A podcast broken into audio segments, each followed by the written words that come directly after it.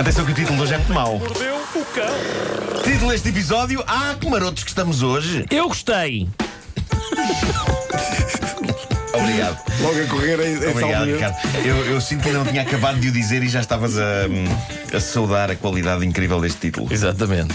Na Holanda eh, abriu o primeiro cinema 5D para adultos. Eh, nós tivemos a ocasião de ver aqui há uns dias imagens eh, da, da, da inauguração. Não sei se estava a chegar ainda, Ricardo. Já a ver isso, não. Não, não. Ah, não. É um cinema 5D. Nós todos já Como vimos assim? filmes em 3D, alguns de nós já viram filmes em 4D, não sei se vocês já viram, mas há pelo menos um cinema em Almada e há outro no Porto que, que, que exibe filmes em 4D.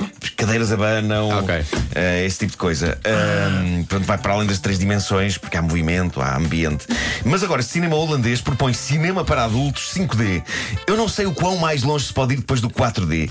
Eu posso especular, mas assusta-me um pouco. Eu estou com receio também. Pode acontecer a um espectador dentro daquela sala para justificar a diferença entre 4D e 5D. Tenho medo. De acordo com a descrição oficial deste cinema, a experiência intitula-se Pornografia 5D porque proporciona prazer aos cinco sentidos. Talvez nesta altura seja interessante relembrar quais são os cinco sentidos, ok? Visão, cinema Ok, estás no normal, cinema, sim. olfato, paladar, Pois lá está. audição e tato.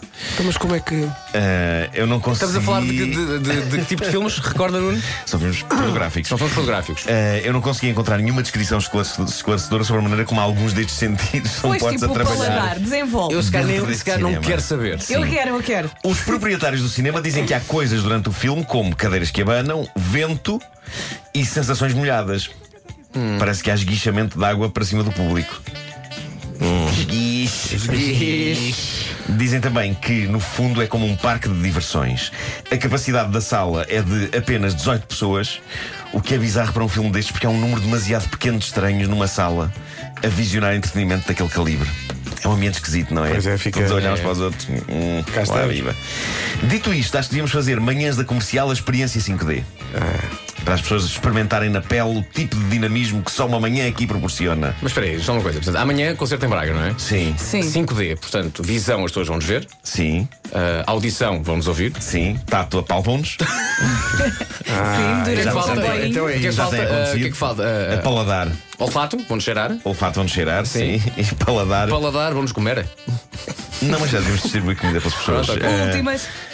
Bom, reparem nisto, que insólito relato este que chega da América sobre um jovem casal que foi apanhado em flagrante no quarto dela pelo pai e pelo irmão dela.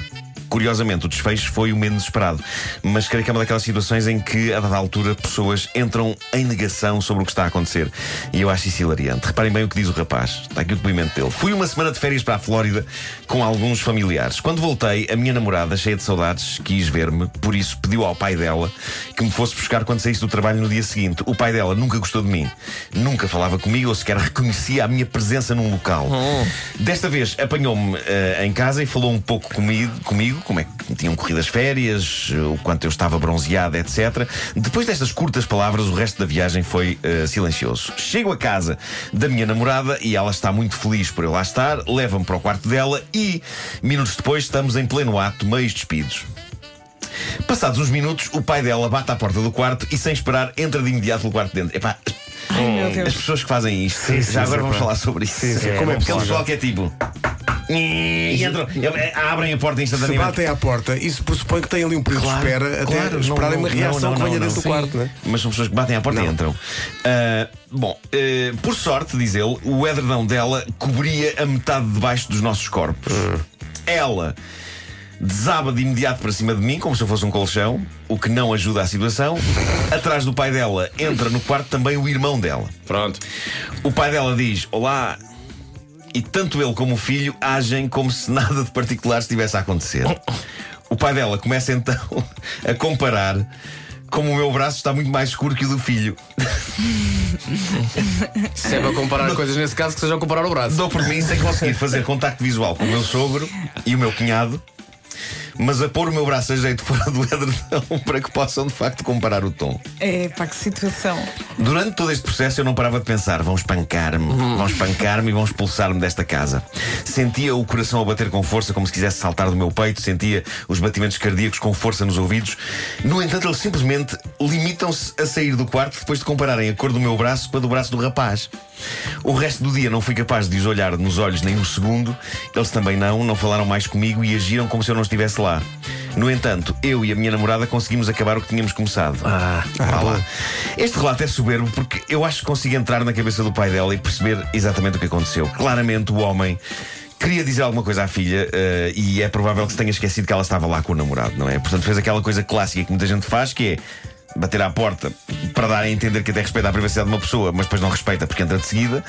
O irmão também deve ter entrado por acaso e claramente o que aconteceu foi que o pai dela percebeu o erro que tinha feito e quis safar a coisa aerosamente e improvisando com o material que tinha à mão. Por um lado, ele ainda devia ter fresca a conversa sobre as férias do genro e o bronze com que ele estava. Por outro, tinha ali ao pé dele o filho que não apanhava muito sol. Tinha a filha e o genro a fazer amor na cama sem roupa. Qual a solução do momento? Oh, oh filho, já viste como o braço dele está tão mais bronzeado que o teu? Já apanhou sol? Tu não? Tens de ver isso.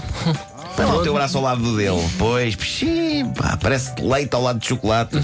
Bem, que horas são isto? Hum, daqui a pouco vamos jantar. Até Aí já, pedir desculpa então. também funciona. Mas pedir desculpa assumia que algo de invulgar estava a acontecer Exatamente. no quarto, não Assim é? não é só um dia normal. Mas é vale lidar com É só uma conversa que pode acontecer perfeitamente, não é? Claro, claro.